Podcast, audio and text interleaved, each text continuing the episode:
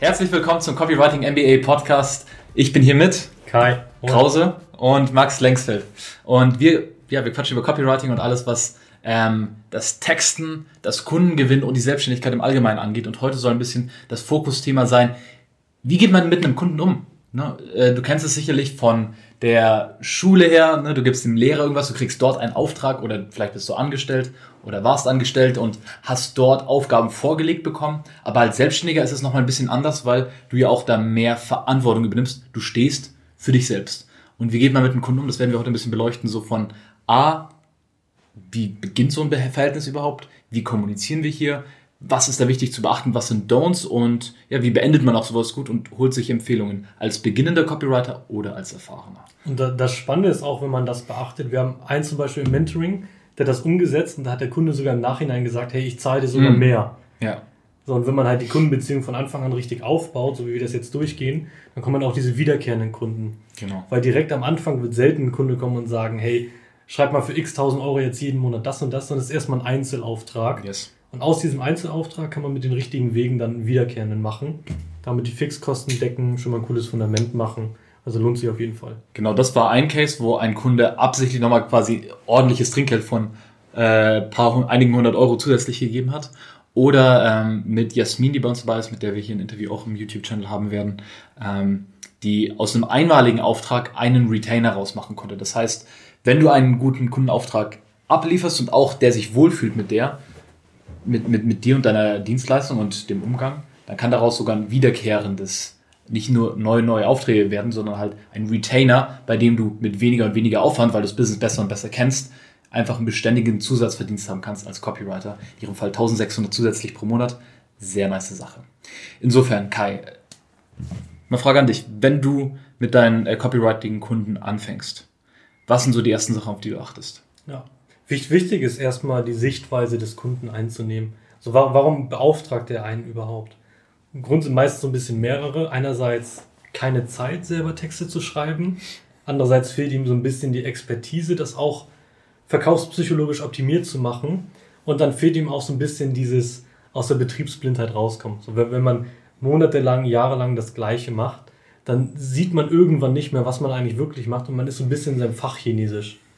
Das heißt, er oder sie braucht mal jemanden, der mal von außen raufschaut, klare Leitung gibt, wann wir was machen mhm. und ihm oder ihr möglichst viel Zeit abnehmen. So, und deswegen macht es halt auch Sinn, das von Anfang an strukturiert zu machen. Das heißt, der erste Schritt ist immer ein ausführliches Onboarding. Das heißt, einfach mal einen Zoom-Call, 45 Minuten, am besten auch aufzeichnen, kann man sich so im Nachhinein nochmal wieder anschauen. Und da einfach mal wirklich von A bis Z diese, diesen Blick, den du wirklich brauchst, um gute Texte zu schreiben, wahrnehmen. Das mhm. heißt, dass du danach genau weißt, okay, wie wird jemand auf den Kunden aufmerksam und warum kauft er überhaupt jemand? Was ist eigentlich das Angebot? Was unterscheidet es von anderen? Und was sind vielleicht so diese drei bis fünf Lieblingskunden, die dein Kunde hat, damit du die Texte nochmal dediziert so auf sie ganz spezifisch formulieren kannst. Mhm. Und, und eine Sache, die gerade in dieser Onboarding-Phase, finde ich, ultra wichtig ist, ist das, was du auch gesagt hast, dieses Führung übernehmen. Und Führung übernehmen als selbstständiger Copywriter bedeutet ja, die richtigen Fragen stellen und deinem Kunden einen Ausblick geben, was ist zu erwarten, was ist der nächste Schritt, was brauchst du von ihm. Weil sobald du selbstständig bist und dort professionell Verkaufstext für jemanden lieferst, dann wartet der auch ein bisschen ähm, Kompetenz und Professionalität von dir. Das heißt nicht, dass du sagst, ja, okay, ich warte einfach mal, bis der Kunde sagt, äh, wann er den ersten Termin machen möchte, wo wir dann drüber sprechen und dann gucken wir weiter, sondern du sagst, hey, wir legen jetzt los, hier ist die Rechnung, hier ist ein Fragebogen, füll den bitte bis dorthin aus und dann sprechen wir an dem und dem Termin einfach mal alles nochmal gemeinsam durch. Cool, irgendwelche Rückfragen? Nein? Gut, dann kann ich jetzt meine Arbeit machen. Also entferne immer die Blocker, indem du die richtigen Fragen im Voraus stellst, sodass du einfach deine Arbeit machen kannst und mit möglichst wenig Touchpoints mit dem Kunden, die dann aber professionell gerne gut und tief und auch sympathisch und, und lustig sein dürfen, mhm. aber die nicht die ganze Zeit im Austausch sind, wie jetzt dein, dein Vorgesetzter oder sowas, dem du dann Rückfragen stellst, weil er dir was beibringt. Nein, du kommst hier als Profi und du fragst und führst und zeigst, wo es lang geht. Und sich selbst auch nicht so viel Druck machen. Also kein Kunde erwartet jetzt, dass der Text einen Tag später schon perfekt fertig ist. Mhm. So, aber Copywriter machen sich irgendwie am Anfang immer selber den Druck. Deswegen, das, was ich da empfehle, ist einfach zu sagen, hey, lieber Kunde, Text dauert zwei Wochen. Mhm. Das ist ein ganz normaler Zeitraum, wo du genug Zeit hast für die Recherche, um mal die ersten Entwürfe zu schreiben die mal eine Nacht liegen zu lassen, da nochmal mit frischen Augen raufzuschauen. Und wenn du ihn dann vorher abschickst, nach 10 Tagen, nach 12 Tagen, hast du sogar overdelivered. Ja. Das ist viel, viel besser, als zu sagen, hey, der Text ist nach zwei Tagen fertig und dann schickst du ihn nach vier.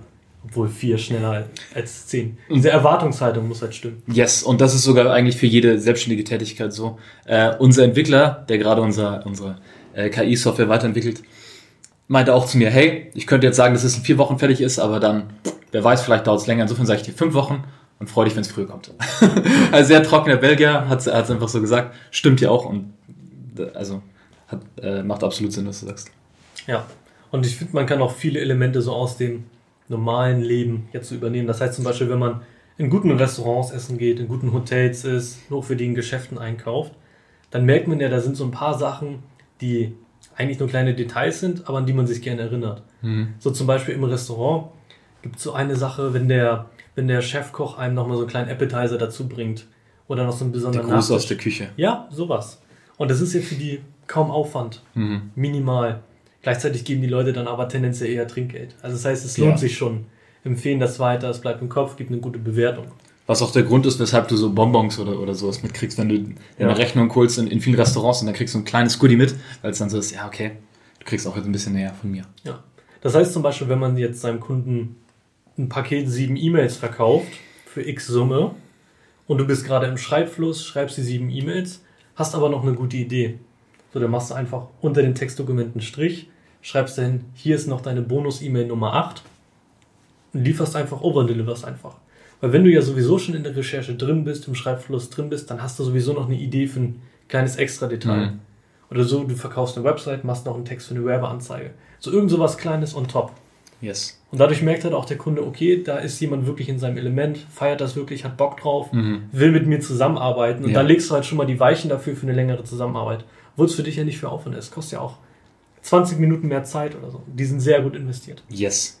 Weil, ähm, um es mal so zu sagen, wenn du einem Kunden genau das lieferst, was vereinbart wurde, dann ist er zufrieden. Zufriedene Kunden sind aber keine begeisterten Kunden und begeisterte Kunden sind diejenigen, die weiterempfehlen. Und Begeisterung entsteht halt durch etwas, das sich gewissermaßen überrascht.